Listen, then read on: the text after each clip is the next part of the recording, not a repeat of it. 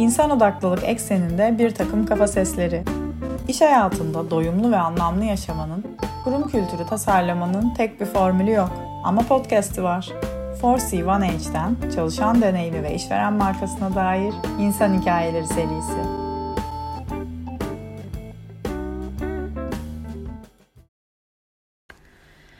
Force One Age'de ilk podcast'ten herkese merhaba. Ben Pınar. One için kurucusuyum ve aynı zamanda kültür tasarımcısıyım. Çalışan deneyim danışmanlığı ve işveren markası ajansı olarak sizlere seslenmek istedik. Biz kurum kültürünü oluşturan insanların halini anlayarak hikayelerini keşfetmek ve o hikayelere değer katmak için varlığımızı sürdürüyoruz. Ve 5. yılımızdayız. Force One Age insanı odağa alan, insanın değerini ve anlamını ortaya çıkarmak üzere kurumların çalışan deneyimini ve işveren markalarını geliştirmek üzere kuruldu. Bizim takımdan Merve, Aslı ve Doğa bugün yayında. Herkese selamlar. Pınar çok teşekkürler bu güzel giriş için. Ee, umuyorum uzun soluklu iletişim profesyonellerinin keyif alarak dinleyeceği, faydalanacağı bir podcast serisi oluşturacağız hep birlikte. Ben biraz kendimden ve Force One H'de neler yaptığımdan bahsedeyim çok kısaca. İsmim Merve. Yaklaşık iki buçuk senedir Force One H'deyim. Peki burada neler yapıyorum? Buradaki öncelikli işim yani günün %60'ını, 70'ini hatta bazen %100'ünü harcadığım görevim metin yazarlığı. E, işveren markası ve çalışan deneyimi iletişimi ile ilgili her türlü sözlü, yazılı ihtiyaç için fikir, proje, içerik üretip geliştiriyorum. Bunun dışında neler yapıyorum? E, çağımız çevik olmayı gerektiriyor. Bundan sıklıkla bahsedeceğiz ilerleyen bölümlerde. Kanalize olduğumuz birden fazla kanal olmalı. Bu sebeple ikinci bir uzmanlığım daha var. O da günün geri kalanını geçirdiğim görevim. Bu kısımda da marka yönetimi ve müşteri ilişkileriyle ilgileniyorum. İlerleyen birkaç dakika içerisinde tekrar görüşmek üzere diyerek sözü Aslı'ya bırakıyorum. Merhaba ben Aslı. İki senedir bu takımdayım. Ben de çok heyecanlıyım bu podcast serisi için. Ee, umarım keyifle dinlenir. Benim rolüm de strateji planlama ve marka yönetimi. Ee, Pınar'ın dediği gibi For C1H'de hem danışmanlık hem ajans hizmeti veriyoruz danışmanlık tarafındaki görevim e, müşterilerimizin iç iletişim, işveren markası, çalışan deneyimi, insan kaynakları pazarlaması gibi alanlardaki gidecekleri yolu aslında birlikte belirliyoruz. Onları dinliyoruz, hedeflerini alıyoruz, üst yönetimi çalışanları dinliyoruz ve bir rota belirliyoruz.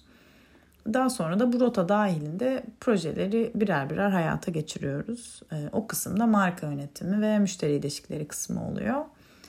E, ayrıca iletişimdeki son trendleri, araştırmaları, yeni çıkmış raporları, yurt dışı kaynaklarını da sürekli takip ediyorum diyerek doğaya devredebilirim sözü.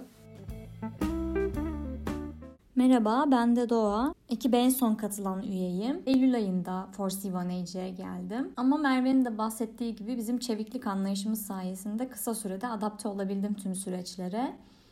Ben aslında hem Merve'yi hem Aslı'ya destek oluyorum ama günümün büyük çoğunluğunu içerik alıyor diyebilirim Merve'nin de dediği gibi. Yine ileride daha hani e, açacağım içerik konusunu.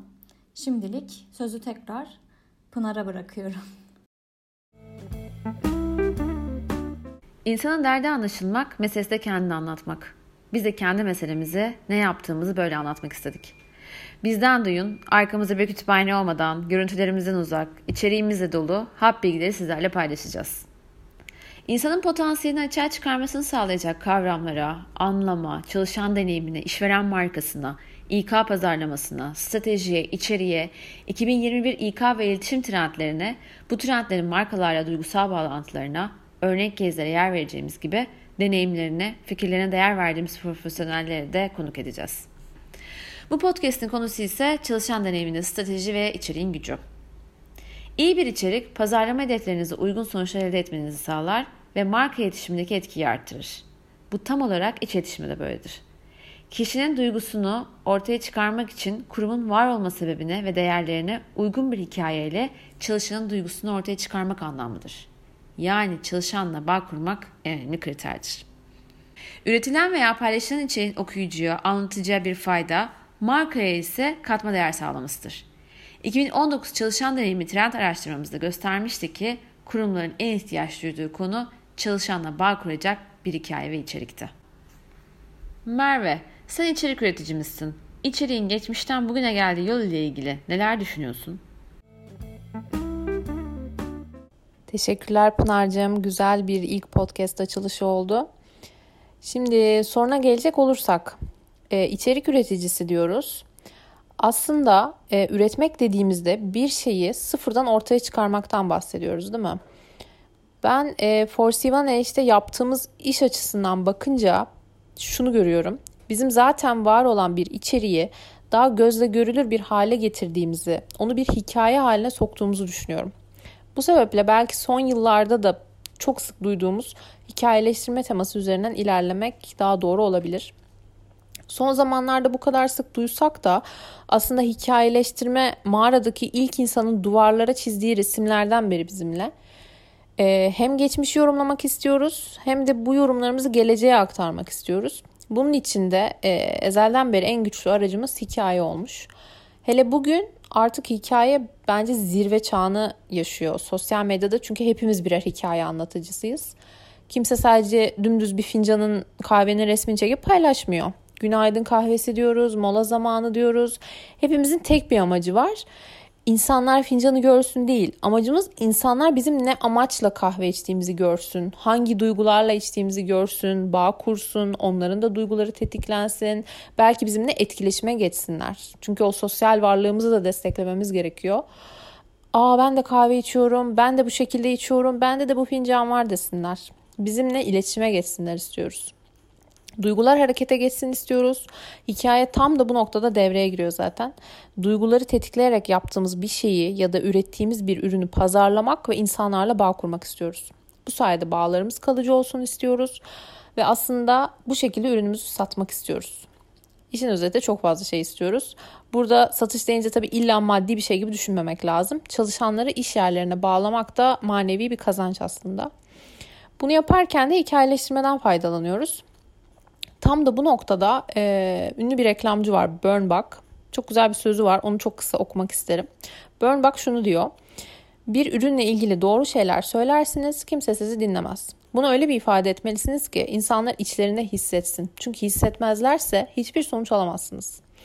Bu yüzden de markalar hep bir duyguyu pazarlıyor, onu hikayeleştiriyor, bir içerik kurguluyor. Size o içeriği satıyor. Kimse sadece bir krem satmıyor. Ben buna değerim diyen kadın olma hissini satıyor. Kimse gazozlu içecek satmıyor. Mutluluğa kapak açma vaadini satıyor baktığınızda. Kimse dümdüz pantolon satmıyor. İyi giymek benim de hakkım demeyi satıyor. Tam da bu noktadan çıkışla bugün işte Shakira kemerleri var, virüs öldürdüğünü iddia eden ıslak mendil görüyoruz. 10 günde bir beden inceleceğine inanarak zayıflama çayı satın alan insanları görüyoruz. Yani pazardaki abi bile ikizlere takke diyerek sütyen satıyor. Evdeki Ayşe teyze evdeki piş, pişirdiği fasulyesini Instagram'da bir video çekerek paylaşıyor. Dolayısıyla bugün artık hikayeleştirme teriminin günlük hayatın vazgeçilmezi olduğunu düşünüyorum. Farkında olsak da olmasak da hepimiz birer hikaye anlatıcısıyız. Biz ne yapıyoruz? Biz de bu hikayeleştirmeyi alıp işveren markası ve çalışan deneyim projelerimizde kullanıyoruz. Bir çeşit insan kaynakları pazarlaması iletişimi aslında. Bir duyguyu ortaya çıkartıyoruz. Çalışanların bunun hakkında farkındalık kazanmasını sağlıyoruz ve bundan manevi bir kazanç sağlamak istiyoruz. Az önce bahsettiğim istekler silsilesi. Bu kazanç da şu, daha bağlı, daha istekli çalışanlar. Çünkü özellikle pandemide de gördük ki e, hem kriz zamanlarında hem normal zamanlarda bugün tüm şirketlerin en temelde ihtiyacı bu. Bağlı çalışanlar olmadan büyümek mümkün değil. Bu hikayeyi kurgularken de desteği aldığımız bir alan var. O da çalışanın şirkette çalışırken bulduğu anlam. Bu ne demek peki? Şu demek, bu şirkette her gün çalışırken ben nasıl bir amaca hizmet ettiğimi biliyor muyum? Belki sadece yaptığını fatura kesmek olarak görüyorsun ama eğer çalıştığın yer bir ilaç şirketi ise yüzünü hiç görmediğin, ismini hiç duymadığın birinin ömrünün uzamasına katkıda bulunanlardan birisin aslında. Belki bir tekstil firmasındasın ve vitrin tasarlıyorsun. Bir ürünün daha dikkat çekici olmasını sağlayarak onu bir müşterinin giymesini, satın almasını ve belki o gün kendini daha güzel hissetmesini sağlıyorsun. Kendinin daha iyi hissetmesini sağlıyorsun. Bu anlamın ardından da günlük en ufak bir iletişimde dahi hep görünenin ötesindeki o hikayeyi adreslemeyi sağlıyoruz. Hiçbir zaman mesela sadece yılbaşında izinliyiz diye bir mailing çıkmıyoruz. Onun yerine ailenle geçireceğin daha fazla zaman demenin peşindeyiz. Çünkü insanlar kendileriyle ortak bir bağ kursunlar istiyoruz. şirket içerisinde kurgulanan iyi bir anlam ve hikaye ile stratejinin şirketin dışarıda yapacağı çalışmaların, reklamların ve başarıların da ilk halkası olduğunu biliyoruz aslında. Hikayeleştirme aracılığıyla duyguları tetikleyerek içeriden dışarıya doğru büyümeyi başlatıyoruz. E, konuşmanın başına demiştim aslında var olanı alıp süsleyip hikayeleştiriyoruz diye. Bir şirkete girdiğimizde zaten oranın söylemek istediği bir şey çoktan belirlenmiş oluyor. O şirketin bir aurası var, enerjisi var. Biz zaten kapıdan girdiğimiz anda Gerçi eski düzende kapıdan giriyorduk ama şimdi yeni düzende bir Zoom toplantısında bile o şirketin havasını çok rahat e, yakalayabiliyoruz burada söylenen var olan içeriği daha gözle görülür hale getirip onu hikayeleştiriyoruz. Çalışanların ne söylediğini, ne istediğini ortaya çıkarıyoruz ve onlara bir şeyler anlatmak isterken, bağ kurmalarını isterken de hikayeleştirme yöntemini kullanıyoruz. Peki bunu nasıl yapıyoruz? Bunun için de sözü ben yeniden Aslı'ya bırakabilirim sanırım. Teşekkür ederim ve hoşçakalın. Yeniden görüşmek üzere. Tekrar merhaba. Merve hikayenin hikayeleştirmenin öneminden bahsetti. Ben de bu hikayeyi oluştururken nasıl bir strateji çerçevesinde ilerliyoruz ondan bahsedeyim. Size de oluyor mu bilmiyorum ama ben bir şirketin kapısından ilk defa içeri girdiğimde e, bu bir fabrikada olabilir, bir ofiste. O kurumun havası bir çarpar yüzüme. E, buna aura da diyebiliriz, kişilikte veya kültürde. E, biz işte o kültürü ortaya çıkarmaya çalışıyoruz. Aslında o kültürün pozitif bileşenlerini ortaya çıkarmaya çalışıyoruz. E, tıpkı bu koçluktaki takdir eden yaklaşım gibi hani doğru olanı, yolunda olanı, e, iyi gideni vurgulayan e, yaklaşım gibi. E, mesela güven kapsayıcılık, takımlaştık hatta eğlence gibi o kurumun kültüründeki pozitif özellikleri parlatmaya ve bunlardan yararlanarak bir hikaye oluşturmaya çalışıyoruz. Bunu tabii ki belli bir strateji ışığında yapıyoruz. Her zaman saha araştırması ve analiz yöntemiyle başlamak istiyoruz e, mümkünse. Bizim bir çalışan deneyimi yol haritamız var. Bu haritaya göre kısaca e, önce kültürü keşfediyoruz. Sonra bu kültürü besleyecek, ortaya çıkaracak hikayeyi yazıyoruz. Ee, daha sonra planlama ve uygulama kısımlarına geçiyoruz.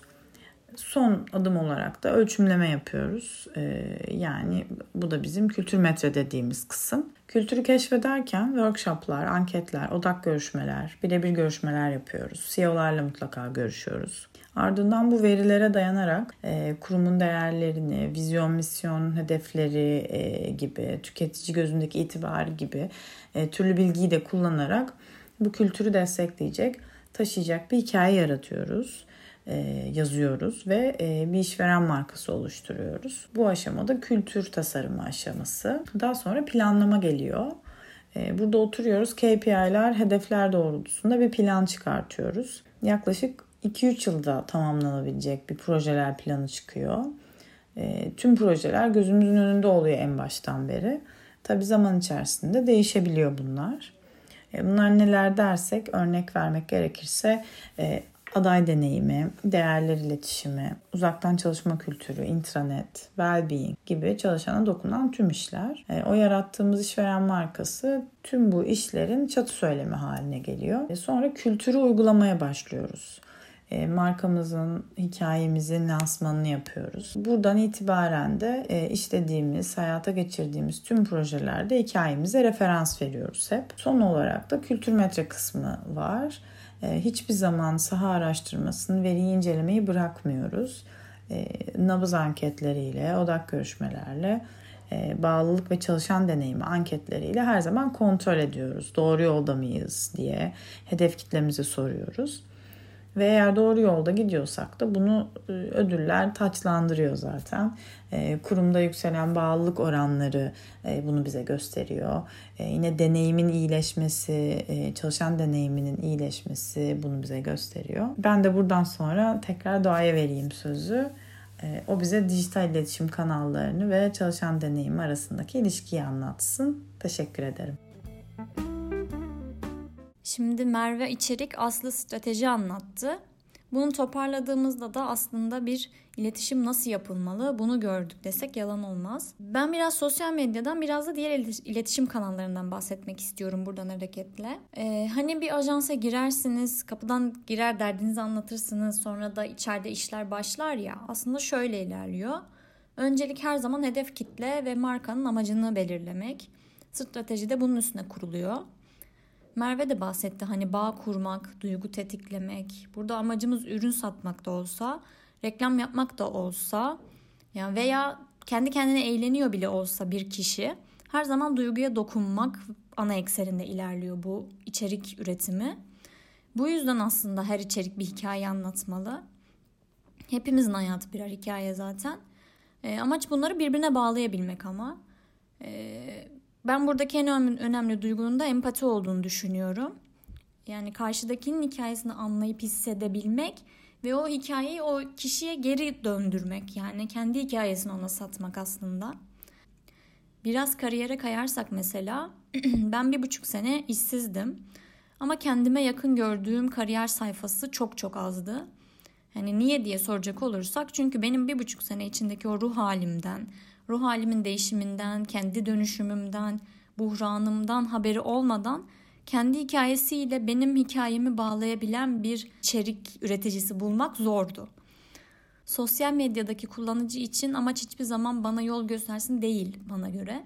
Onun için zaten internette sonsuz kaynak var yani Google önümüzde. Yani kişi orada kendini görmek istiyor veya o tip şirket sayfaları genelde zaten hep oradaki hayatı, şirketin içindeki hayatı satmaya çalışıyor ki bence bu zaten çok mantıklı. Kullanıcı da kişi de kendini orada görmek istiyor. Aa diyor yani bunu yapıyorlar keşke ben de orada olsam işte ben bu, bu konuda örtüşüyorum onlarla diye düşünüyor. O yüzden burada olmalıyım diye düşünüyor. Böylelikle kendi hikayesini o tarafa bağlıyor. Öte yandan mesela çok fazla sayfa görüyoruz ofis ortamıyla özellikle ajans dünyasıyla dalga geçen ve bu hesapların kaç milyon takipçisi var. Hani neden? Çünkü gerçek. Yani altında yazan açıklamaya kadar gerçek. Hani İbo Show'dan aldığı bir videoyu iş dünyasına uyarlayabiliyor oradaki insan, onun başındaki insan. Bu yüzden de karşılığını alıyor zaten o beğenilerle.